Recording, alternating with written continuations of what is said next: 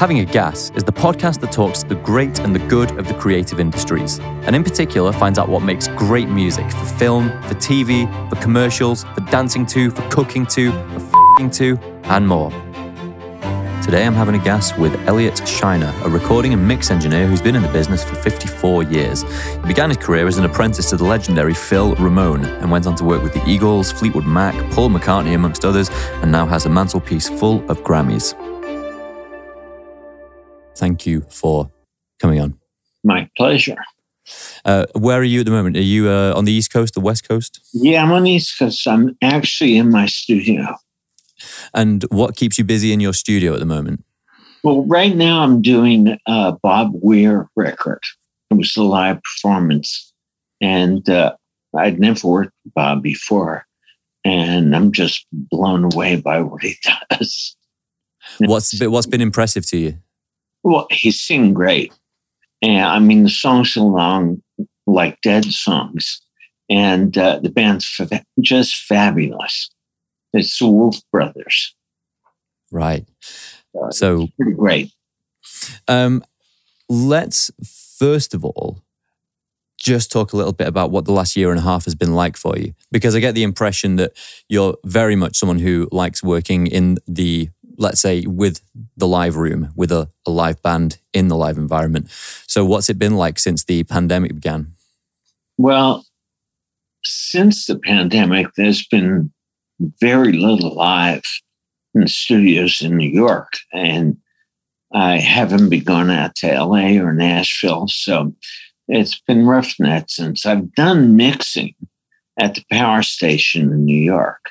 Everybody's wearing a mask. It's owned by Berklee College of Music now, and they demand certain things, distance, you know. So, so it was a little tough, but I got a bunch of stuff done. I enjoyed being back.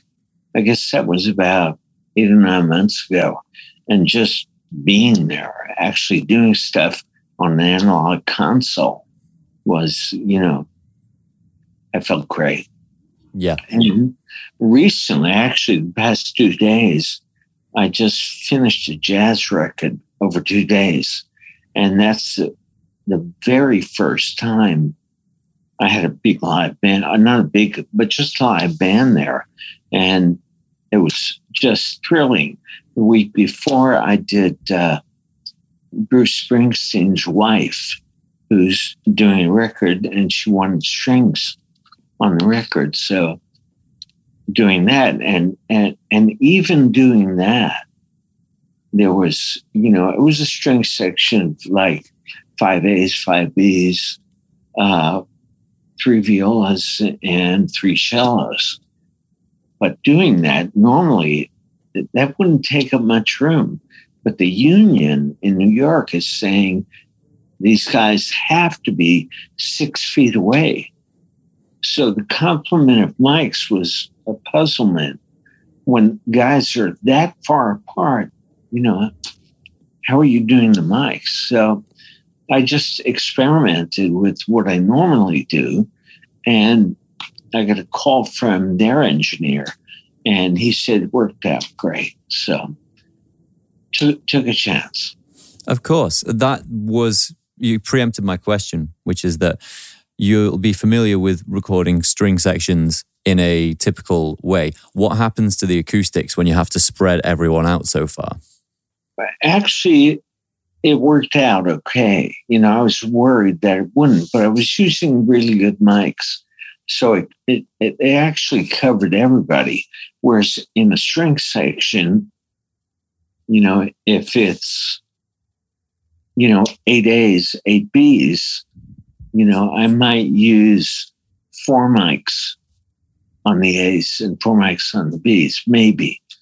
Uh, in this case, I used two 87s on the uh, five A's, but it worked out okay.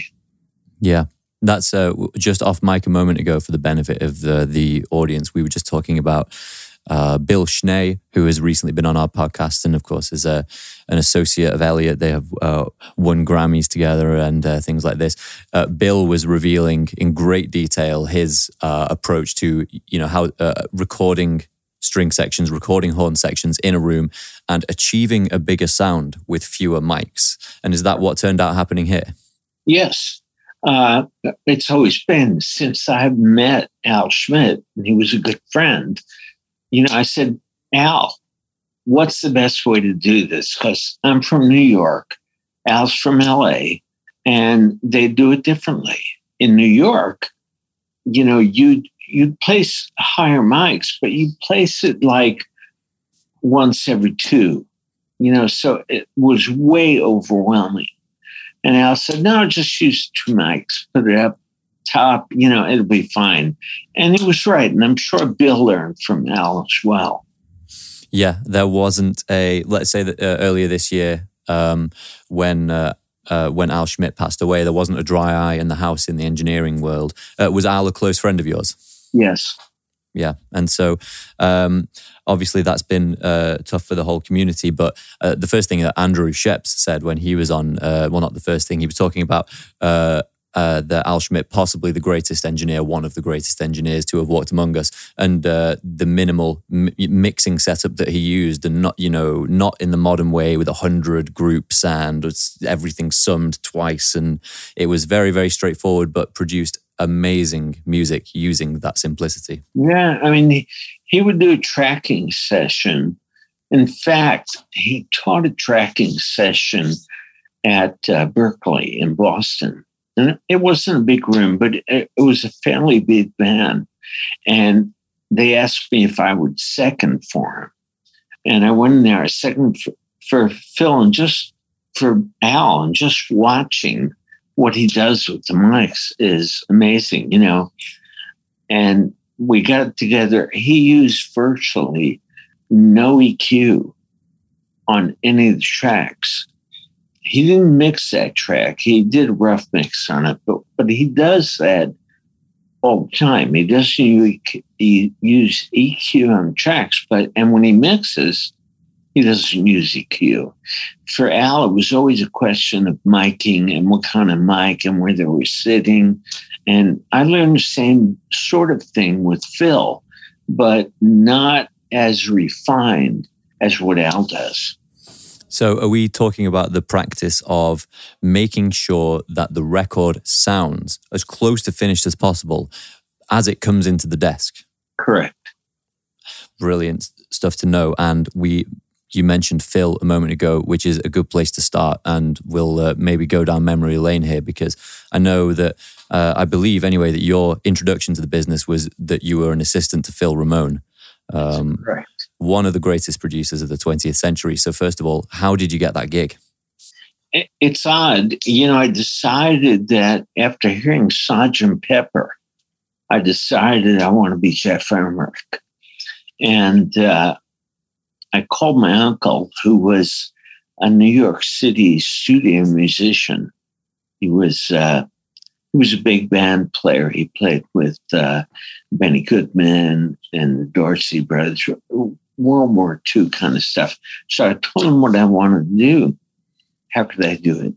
He said, meet me up at A&R Studios, which is where, and we'll see. So I meet him at A&R. He's got a date that afternoon, and he immediately introduced me to Phil and told Phil he's looking for a job. And he and Phil were pretty decent friends. And I got to say, it was probably because they were good friends. And Phil said, okay, uh, let's go talk for a few minutes. And I went in, talked to him in his office, and he said, Can you start today? And I said, Well, no, but I can't start tomorrow. He said, Okay, be here at eight.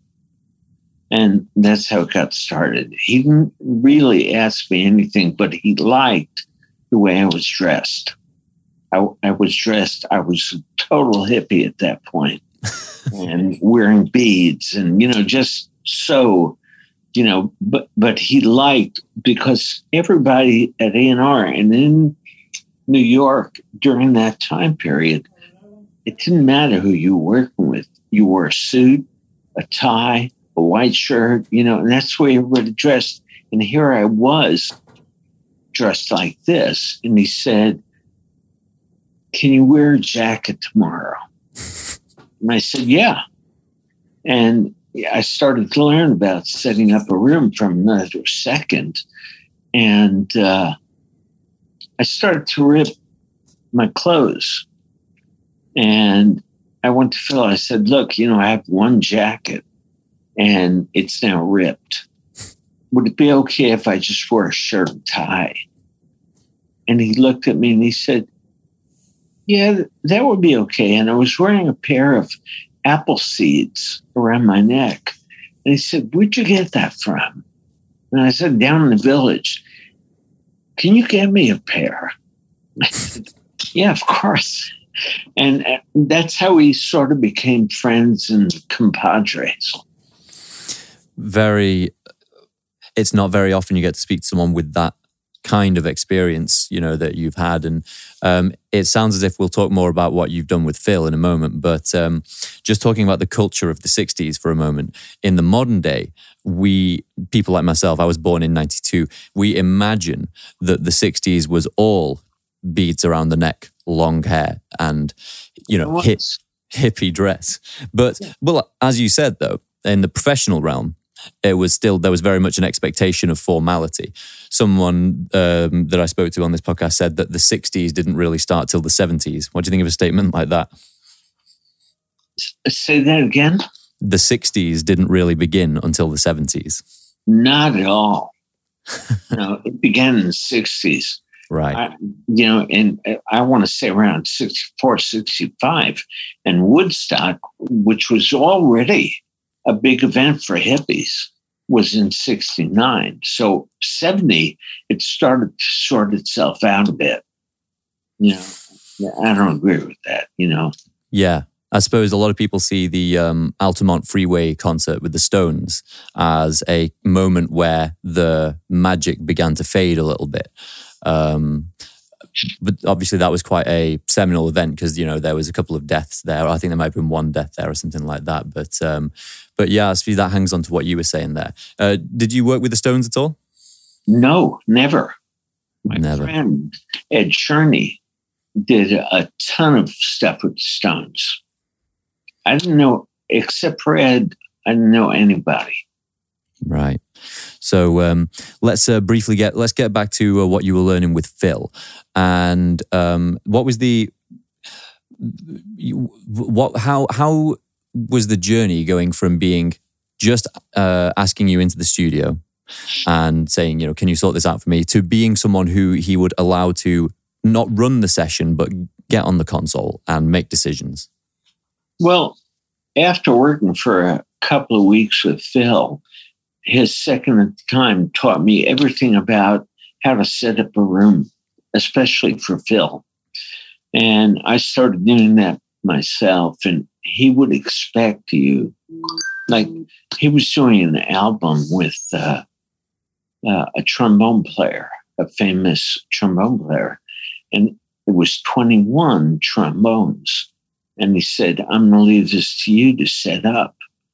And coming up with an idea of how I would want this. It was 21 bones, but there was a rhythm section. It was uh, drums, guitar, piano, bass. And I set them up on podiums, about one and a half foot podiums. I had half, half, half of them on the floor and half of them on the podiums, and they were on an angle.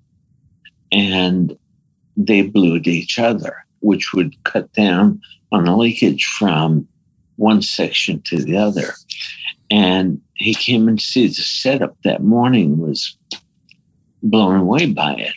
And I continued on like that, trying to come up with things that were a little different from what he did, but offered him the security of being able to deal with it. So we did that for a while. And Phil's method for teaching you, I mean, you could ask Phil a question at any time after the date was over. Anything you want, and he would tell you honestly. Um, so I would always ask him questions. He would stay past, way past the date, just to answer what I, I asked. And one day we're doing uh, an album with Jimmy Smith. You know who that is? I'm not familiar with Jimmy Smith, I'm afraid. A famous jazz blues organ player. He was famous here in the States. And the dates would start at seven o'clock at night. It was for a full week. And uh, it was a band of about maybe six guys. And first two nights go by, and Seb's fine. He liked it. It sounded good. But every night when you're finished, you have to break it down because the next morning there was probably a jingle in there. So it was broken out, and I'd have to set it up every night. On the third night, when Phil would usually walk in, there's no Phil. And I'm getting really nervous. And I'm calling his office and calling all around. Nobody find receptionist doesn't know where he is. Literally two minutes before we're ready to start, he calls me. He says, I'm busy right now. You're going to have to do this. And I sat there dumbfounded, like, Phil, I can't do this. And he said, You can and you will. I'll see you tomorrow. And, and that was it. You know, he would do things like that. It's your session now. And at the time, he was a single guy. And what he had, he had a dinner date. You know, and I didn't find out until later that he had a dinner date. Uh, but it worked out fine. You know, I, I, basically watched what Phil did for the first two days and went along the same line. Now, Phil would, in, in A&R's rooms back in the 60s, late 60s, you had nothing but a console. It was a, a three track console, a broadcast console with a, a small Ampex mixer that had six inputs and the Ampex mixer was the fourth channel. One, two, three went to the first three on a four track. And at that point, most most things were done either four track or eight track, but this room was set up for four. And what was the point I was trying to make? Well, this was the yeah. No, I know. Uh, in the room, it was the console. As far as EQ, you had two EQs. They were both EQP1A. So if you need an EQ, you had to be very careful what you used it on. There were also a, there was a Fairchild 670, and that was it. You had two two compressors, two EQs. You had to do the day without using anything. Yeah. And after becoming an engineer, I realized I could do that. I, I wouldn't have to use anything and just adjust what he taught me, where the mic goes, how to mic it. If it doesn't sound right, go back out there, listen, and see how you think it might go and change it. If it's the wrong mic, change the mic or move the guy, you know, any number of things. And uh, and that's the way we did dates in those days. I mean, I don't think we had a, a console with the EQ uh, until late 69. And it was an MCI at the time. And when that came in, it was more like, well, what can this do? You know, it had it had uh, uh, EQ inputs on every track. I'm saying, well, you know, what will I do if I can do this? you know, and I started getting a little more dependent on what an EQ would do on track. But generally, I grew up learning how to mic.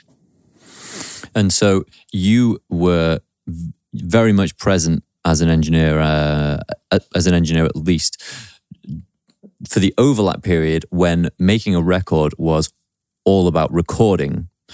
And into the period where there was much more of an emphasis on production after the input had been recorded, on manipulating it after it had been recorded. Correct. What what was your experience of that change of going from pure miking to manipulation after the fact? Well, it depends. You know, in the, it was pure miking and mixing before, you know, like an MCI came in. So I wasn't doing anything. When I did, like for example, I did Van Morrison in a, in a room that we did, uh, we had an MCI. And I fooled around with it and I mic'd a few of the things uh, with EQ, but it wasn't overwhelming. And it was an eight track recording. And I, I came to mix it uh, a couple of months later. And I was on a console that had no EQ. It was a small eight track console. You had a you had a, a, a, one fader per track, and that's how it was mixed. It was stereo and then mono, and you did it pretty much twice. Um, so I did that, and it worked out fine.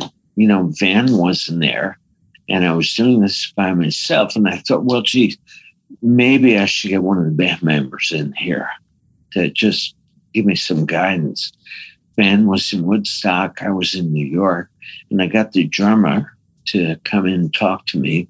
And he stayed there for the whole thing. We we did the whole thing together. And that ended up being Moondance, which was one of one of Van's bigger records. You have had the benefit of working with many artists who are on many people's, you know, top five lists, um, and uh, I'd like to get into that in a moment. One of the things I wanted to pick up on though was not only inspired by um, thinking about Phil Ramone, but also Bob Ludwig, a mastering engineer you've worked with a great deal, and um, I only learned recently that both of those individuals were classically trained musicians. Now, one of my questions to you, Elliot, is was that more the case back then, let's say in the 60s, that your engineers and your studio people would be from the classical tradition or at least musically trained to a, a fairly high degree? The ones that were trained were, I mean, Phil was a violinist. And apparently, I never heard him play, but he was he was a great player with Bob, he had gone to school and I think he played trumpet and he was classically trained. Uh, Bob started at A&R and he started a few months before me. So we we're pretty new to the industry. And he originally thought he wanted to be an engineer and just ended up being the mastering guy.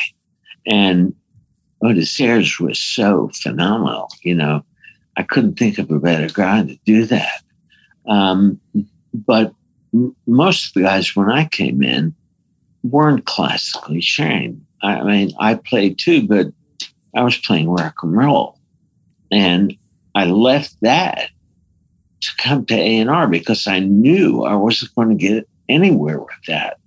You know, in those days, there were so many artists signed that it was like they threw you out there and come up with a record that'll sell. That was that was a hard thing to do, and they they would actually try and market it, but it just you know I had to move on. I want to make music, not play music.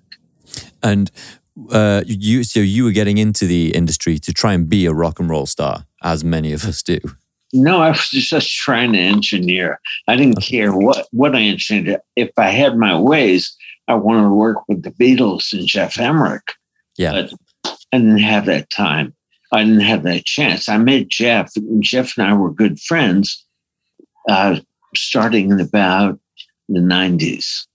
And just being in the same room with Geoff and knowing what he had done was so awe-inspiring. It would almost it made you want to learn again. And yeah. I came into it. He was doing a date for Sean Lennon. And I came in when he was recording it and saw how he mic'd the drums and room mics and everything he did and the Fairchilds and just it was so overwhelming to me. And he would come up with what he did for the Beatles. It was just like, oh my God, how does this guy do this? Yeah. Yeah. And it made me want to learn. I couldn't learn what Geoff was doing, but I wanted to. Yeah. And when you go into, even though I'd been doing it for almost 30 years at that point, I I wanted to be, I wanted to learn. I wanted to be just like Geoff. Now, uh, you know, I wish I could have been. But, uh, you know, I don't know what Geoff's background as far as playing was. But uh, most of the guys were in that frame of mind we weren't doing classical. There was no money in classical, and we were doing you know rock and roll. And that, that's been good business. And obviously, uh, I think at least you did achieve the dream at some point of working with not the Beatles, the band, but some of the individuals. Uh, Paul, I worked with Paul. How was that? Oh God, the most unbelievable human being ever. I mean, he when he walks into a session, you're his focus. When he meets you, he wants to know about you. And, and it was overwhelming to me that he actually remembered my name. And when we finished up, I, I asked I, I remember asking when he came in, do I call you what? Do I call you Sir Paul? Paul. He said, call me Paul. And we got along like that. And he was, every time he'd come in from the studio, he'd look at me sort of nod his head. Um, when we finished, I said, I have two kids. I said, I hate to ask you, would you sign an autograph for him? And he, oh, of course. So we were at Avatar at the time, which is now Power Station again. And I took out two track sheets and I handed it to him. And he was busily writing on the on the sheet uh, what's the first one saying, what's the second one saying. And he wrote something. And I didn't really read what he wrote, but where he signed his name in parentheses underneath, know, that they were young young kids. He put down your dad's friend, and I went, "Oh my god!" It was like it it, it, it made me want to cry. That is one of the gifts that Paul McCartney has given to many people. Just you know the not the direct experience that you got, which is obviously just a tremendous uh, privilege, but. Um, that is how people feel. I remember a friend of mine saying when you hear the Beatles, it's like hearing music for the first time again. You know, on some tracks, you get that rejuvenating experience. What a blessing that you experienced it personally. Um, and uh, one thing that's interesting is um, when I was looking down your uh, career, your rap sheet, let's say, um, uh, is that I was, you know, was doing my research online and there's conflicting reports of things you've been working on, which I'm sure a lot of people find um, who have worked on as many famous records as uh, as you have. Um, what was the work that you did, you've done with Fleetwood Mac? I only did one thing with them. Uh, I did their reunion record, which was an MTV uh, video show. That was called The Dance. And uh, that was the only thing I ever did with them. But during that time period of recording uh, doing a couple of overdubs to fix parts here and there and mixing, we all became great friends. Now, I had done Christine years before. She did uh, she did a couple of solo records that Russ Titelman produced, and uh, I was engineering for him. And she was divine. I mean, she was so warm and friendly, and I just loved her. So when I saw her to do dance, it was old home week with me uh, as far as she was concerned. But everybody in the band was fabulous, especially Mick. Yeah, well, I mean, he is the namesake of the band, isn't he? And Mick seems like, from a distance, of course, but he seems like a fairly decent and fairly, what, good humored guy. He is. And he's not hesitant to ask questions, question what you're doing and how you're doing it. Mm-hmm. Would you consider this or that? But, you know, actually, when he heard the first recording, the first show, he came in and he said, Don't change anything. It just sounds great. Yeah. And, you know, I've heard that um, that review was given to another of your mixes. I've uh, seen a report that that was the feedback you got from the Foo Fighters when they heard a surround mix in the car. Did I read that right? That's correct. Uh, what happened was they did an album called In Your Honor. And one was electric, one disc electric, one disc was acoustic. And I got a call from Nick Raskulinecz that she was producing the record. He said, Could you mix the acoustic record? And we can't do it here because I'm still working on the electric. But where do you like to mix? I said, Capitol. So we made arrangements at Capitol and I, I did the acoustic stereos. And I'd, every time I send the mix, uh, I'd, I'd call me if you've got a problem. Uh, you know, the first mix I heard from uh, Dave, who introduced himself, and uh, he said, "Sounds great. Just do this." And I did a whole stereo mix, not recalling anything. So we did that, and they want to do a, a surround album, and I start on the surround and I do the first cut. And I'm thinking, how are these guys going to listen to a surround in their room when they don't have a system? But I had recently designed the first surround system in a car. And that was the Acura, which I don't think you guys have. And uh, I said, well, gee, it would make sense to have them listen in the car because what I do here is relevant to the car. What I did for the car was relevant to what I, I mixed. So I called it back here and I said, Hey, you know, I'm doing a surround them with the Foos. They have no way of listening to it. Can you send the car up there?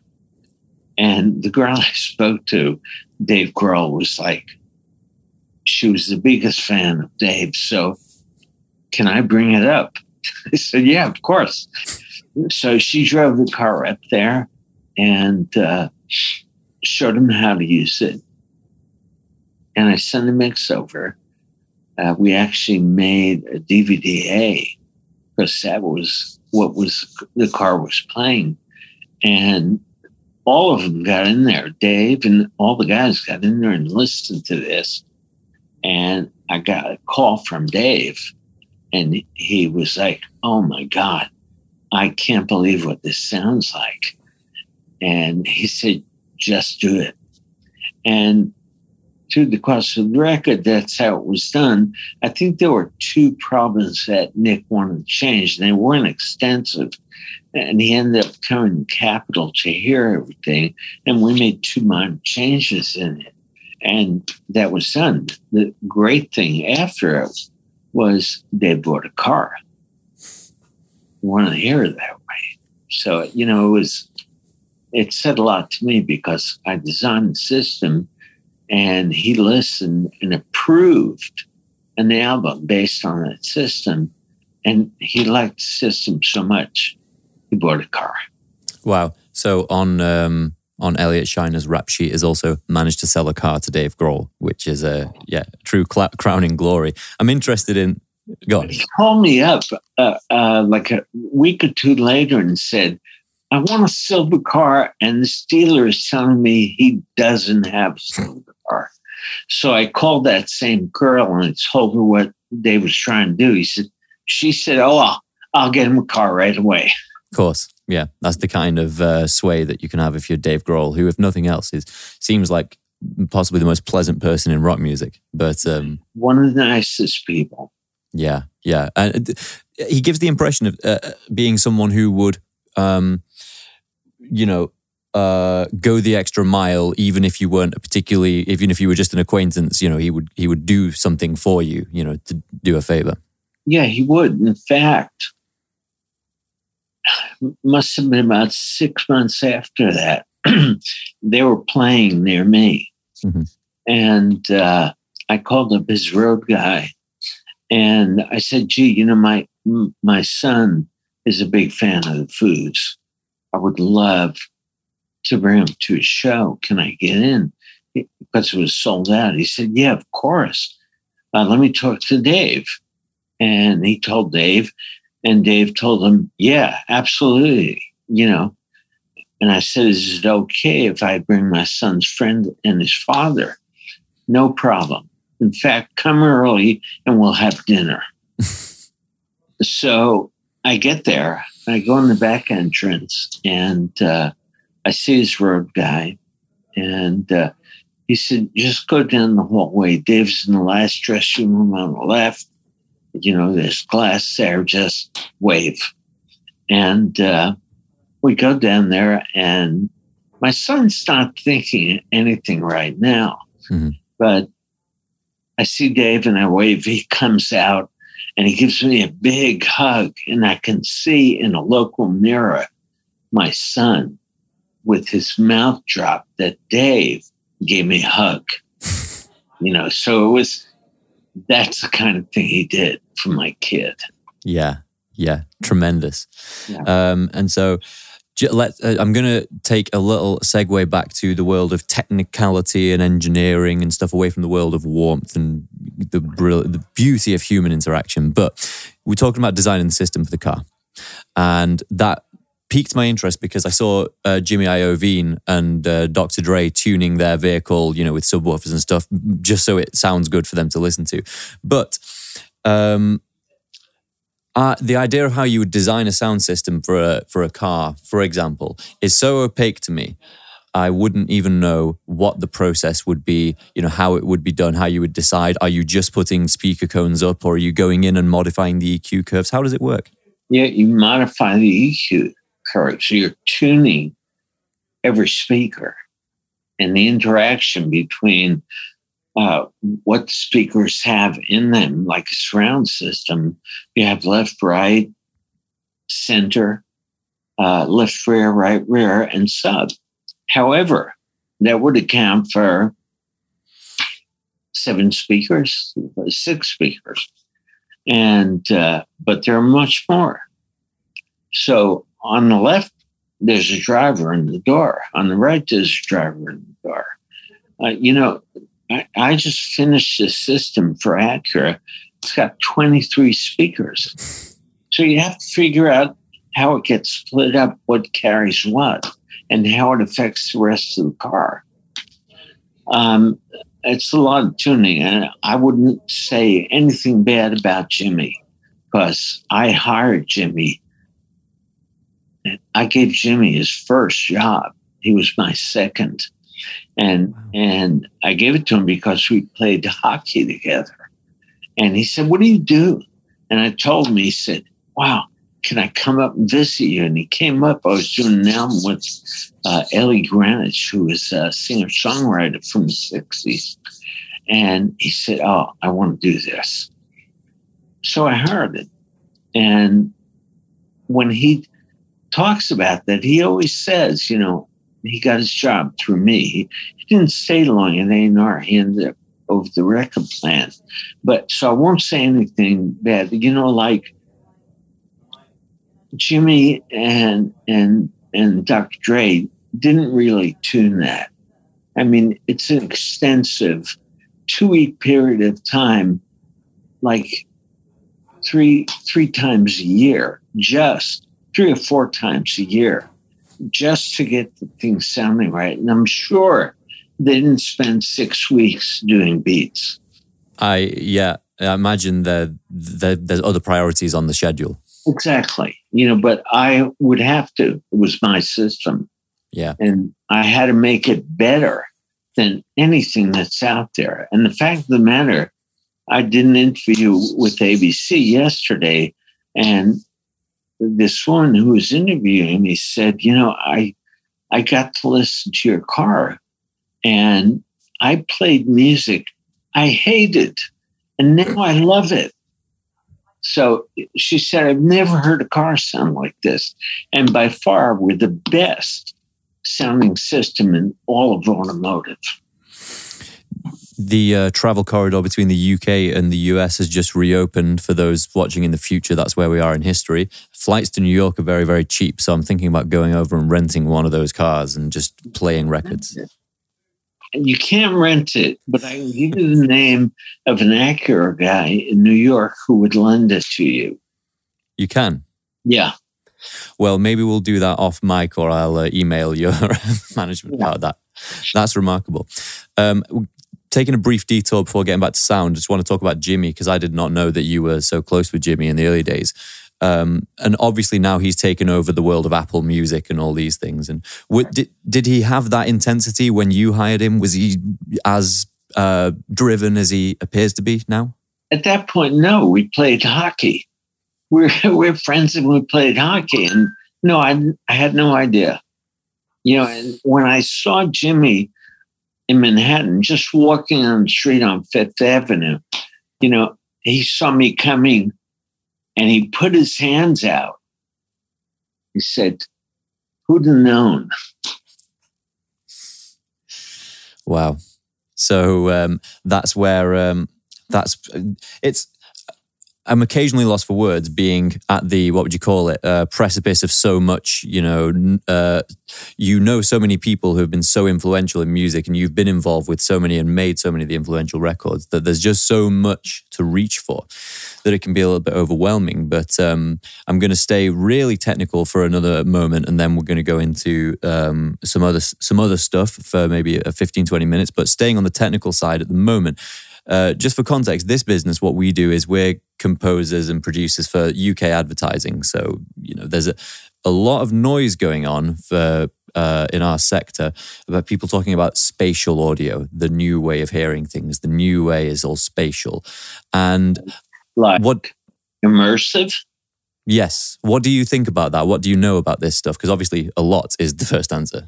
Well, I, I, I did an enormous amount of 5.1s. Dolby developed Atmos for the movie theaters, and it really works great. From movies, when you're sitting in a big room like that and you have so many speakers, it really it, it, it's very influential as far as uh, the sound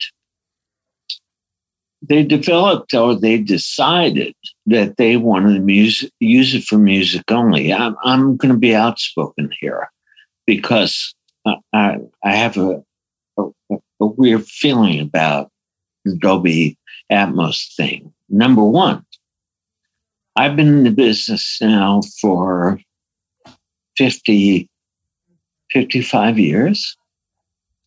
And uh, never in my history have I ever heard of a designer, a manufacturer saying, you as an engineer needs to be approved to do this? I said, and the room you do it in needs to be approved as well. And all of a sudden, these guys that are developing and don't know shit about what music sounds like are telling you you're qualified or not. And I took great offense to that. Um, and here's where I have to get down on Apple. Number one, I don't think it works for music. You know, it works for theaters. A bunch of my friends are working in Atmos and they say they just can't get it right. It never sounds right. And they've gone into a deal with Universal and they've talked Universal into doing a lot of their music in Atmos. Uh, and a lot of people are doing that. And they're picking people who may have just graduated from a college. And you tell them, uh, okay, we're going to do this James Taylor record and they don't know even know who that is but they're going to do that not knowing anything about the record and how maybe influential and important this record might have been. And the record company says, we want to hear tons of panning, just have things flying around. And when you do that, it distracts from music. And all the all the five ones I did, I may have had one, only one pan. And it was usually something like in Hotel California, there was a pan uh, of like this, I forget what it is now.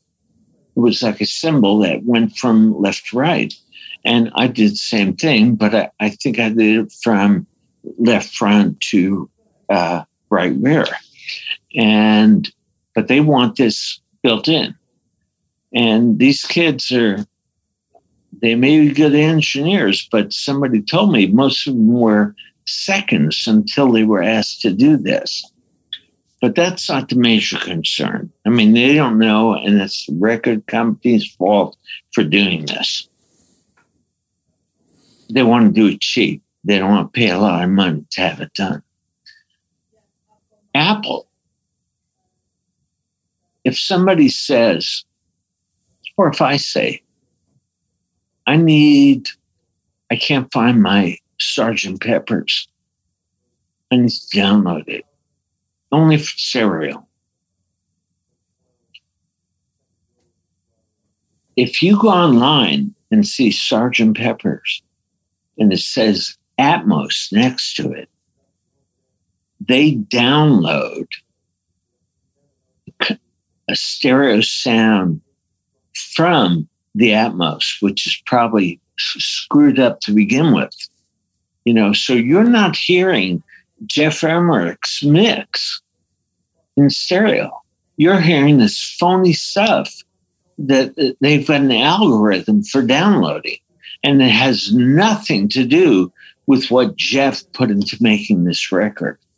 And I guess for a lot of people, it might not matter, but but for other people, it matters a lot. I want to hear the music that Geoff made and that Al made I don't want to hear it downloaded from an Atmos mix, which isn't good enough to begin with. So that's my take on immersive. I suppose if it's a crime to deface a statue, it should be a crime to deface a record. Exactly. You know, I'm still doing five ones, you know, because there are people that want five ones. When you have have the music coming through five speakers and a sub, you really get to feel what it is. Like with um, with the Eagles, I did Hotel California, the actual album in surround sound, and when you all of a sudden the acoustic guitars, except for the one main acoustic, are in the rear. And this was stuff you've never really even heard but you get a feeling and listen to this that there's a place for the band and they're there all the time. In Atmos, you don't know what's going on. There's no distinct method for saying this is a band. Here's where they are. This is what they play. And it's a mystery to me. It's funny because I heard the on uh, Apple Music uh, in I suppose it was in podcast form, but it was as if it was a radio broadcast. We heard Zane Lowe, who's you know one of the key bits of talent on Apple Music on Beats Radio, um, giving an introduction to Atmos and described it as the next step in the journey, just as stereo was from mono. This is Atmos from stereo. He was describing it as if it was the next logical step. I don't think so, and I've I've known more people who say this does not make any sense. You know, yeah. Have a band in 37 speakers, you know. Well, th- this this is this is I suppose why it's being done from a top down position rather than it's not the market that's asking for it because generally you go to a performance that's where your instrumentalists are. They're not over there and up there and well they can be. You know, like five in five one, when I did the Eagles uh, reunion record, Hell Freezes Over, I wanted everybody to think that in the center speaker, in, in behind the console where I was, that was the center. And you were surrounded, you were sitting on stage with the band all around you. And it wasn't, I only, the Eagles were definitely up front coming out a little bit, but all the other players, the strings, um, additional players who played keyboards and guitars were in the in the rear coming up a little bit. Everybody who wasn't an eagle was in the back. But that's way it sort of was when they did the live. So I tried to say this is what it is. That there's a, a quote that hooks onto this. I'm going to move away from spatial um, and into discuss discussing the modern way of making records compared to the uh, let's call it the traditional way or the original way. Uh, there's a quote from um, a um, musician called James Blake. Are you familiar with James Blake? No. No, he's one of the young one of the young guys. Uh, but uh, he said on Instagram, someone said any advice, and he said uh, something like, "Think about chords, not plugins." The modern way of making records, the way I learned, I have a digital audio workstation, and you can download. Um, if you know where to go, when I was in college, you could download all of the bits of software that emulate Neves and SSLs and, you know, Ampex and all of this stuff. And you have no idea what any of it does, what you're supposed to do with it. And you just start messing around with EQs and compressors. Um, what are your thoughts generally on the way we do things now and the way we can learn now versus the original way? Well, if you're learning at, let's say, a college, you know, I trust that what they teach you is correct. If you want to make a record that way, you should.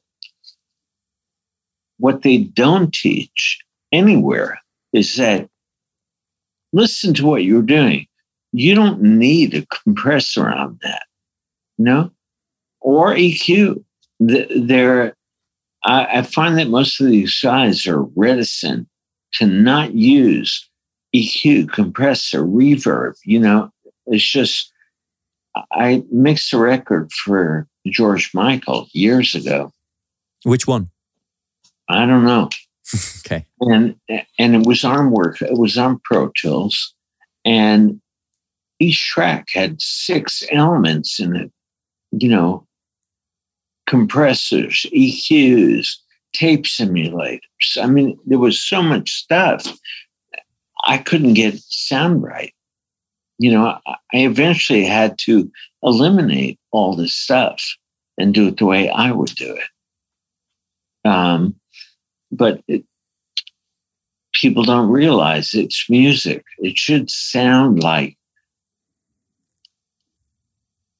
and they don't know, you know, being able to walk into a, a, a room and hear people playing. Like when I did Moondance, uh, it was everybody playing live. There was there was Van and his guitar, and he would sing while he played, plus another guitar, plus keyboard, bass, drums, and three uh, two or three horns. And they were all set up in the room and you had to mic it so that you know it, it it didn't interfere with one another. But there was one day we were cutting a song it looked like van had a new guitar and it, it just didn't sound like everything he'd done so far. And i walked out into the room and put my head down by his is the center of his guitar and listen to him play. And, you know, and I ended up changing the mic and placing it differently, you know, and it's not about, well, I've got this, this is what he's playing right now, and I'll fix it in the mix. You know, it, it, it's just that's not the way we grew up making music. When you listen to the Beatles and you go, how did these guys do this? And so complete and so you listen to Abbey Road and you're in a in headphones, and you go, it's amazing. You know, you're so totally compelled to what they've done and how they've recorded it. You know, I listened to up until about 2005, you know, I still thought about listening to music I've always listened to and and would do that and would love it. I had stuff loaded on uh, uh, my iPod that, you know, I, I want to hear all the time. And these days, I'm trying to think of the music that's being recorded. Would I say even the music from the start of 2000? Would I want to hear this 10 years away from this? Is there something there that really captures the emotion of what this person is doing that I'll always want to listen to this? I'll always want to listen to the Beatles. I don't want to hear a lot of stuff that's 99% stuff that's being done. You can't imagine um, anything having the same kind of profound effect as the first piano chords in A Day in the Life, for example, when that creeps in. Yeah. Yeah. Yeah, it's true. I mean, I had to be bent so hard on music today. And I, I think some of these guys are good performers. It's hard to know what's being played live, what's being recorded. Are there, you know, a lot of people bring synth, bring computers with them, and a lot of it comes out via what's been recorded. So it's hard to say that there's the same essence of, oh, I really want you to hear my music I don't get that from anybody. There is a preponderance of people from whom you feel, I want to be famous, not I want you to hear my music. Great analogy. Right. I I do know what you mean about live playback as well. I um, was there's a, a, band from we're in Manchester in the UK, and there's a band from here called the 1970s. You've been here? Yeah, I did a date with uh, Strawberry. Strawberry Studios. Yeah, but what's the name of the band?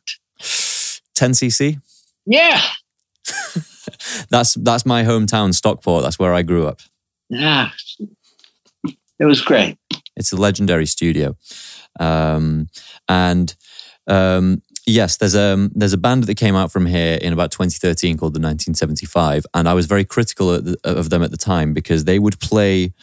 They looked like a live band, and they would play live, but they'd be playing over a very tightly confined uh, playback of of you know elements on the record they couldn't play live, synths and other production things like this. And I was very critical. I was saying, well, that's not really performing live, but the response then was, "You ain't seen nothing yet," because now, as you just described, most of what I see, we performed a festival recently. People bring DJ decks, they press play, and the artist has a microphone. That's it. Wow. Mm. I know what to say. I hope that the um, the the essence of what it is that live music brings to people continues, and I do see that happening at festi- big festivals like Glastonbury over here. You know, there's a, there's a, there's still a love for it, but there are so many shortcuts. And as you know, this is the music business, and business can tend towards what's expedient and what's easy. There will be a lot of people who say you may as well not bring the live instruments and just have it on playback. Right.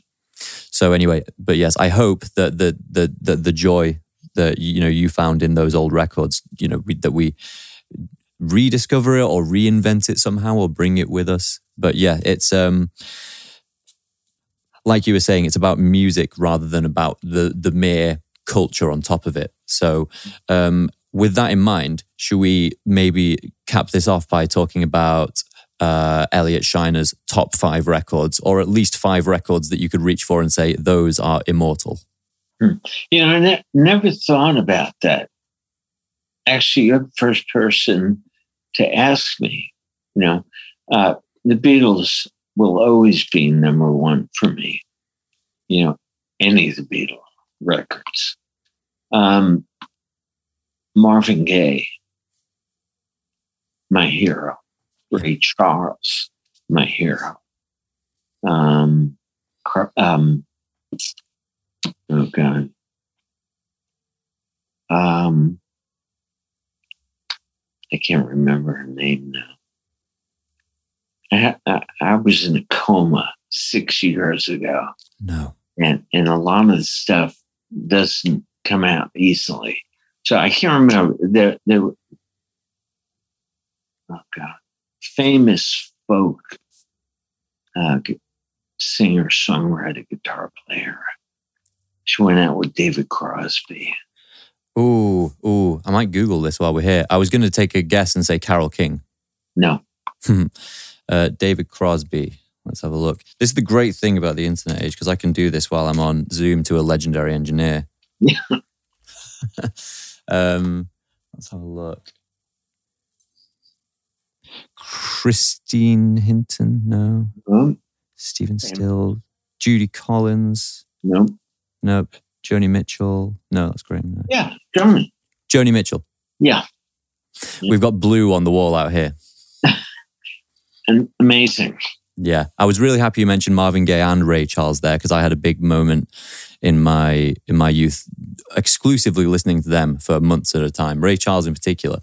I don't know that the marketplace now would be receptive to a voice of that quality. You know, the timbre of it and the the the, the rasp and the baritone nature of it. It's just it's a truly unique voice. Yeah. I went to, uh, he was near me at one point, Ray was, and he was doing two shows one night. And I bought tickets to both shows.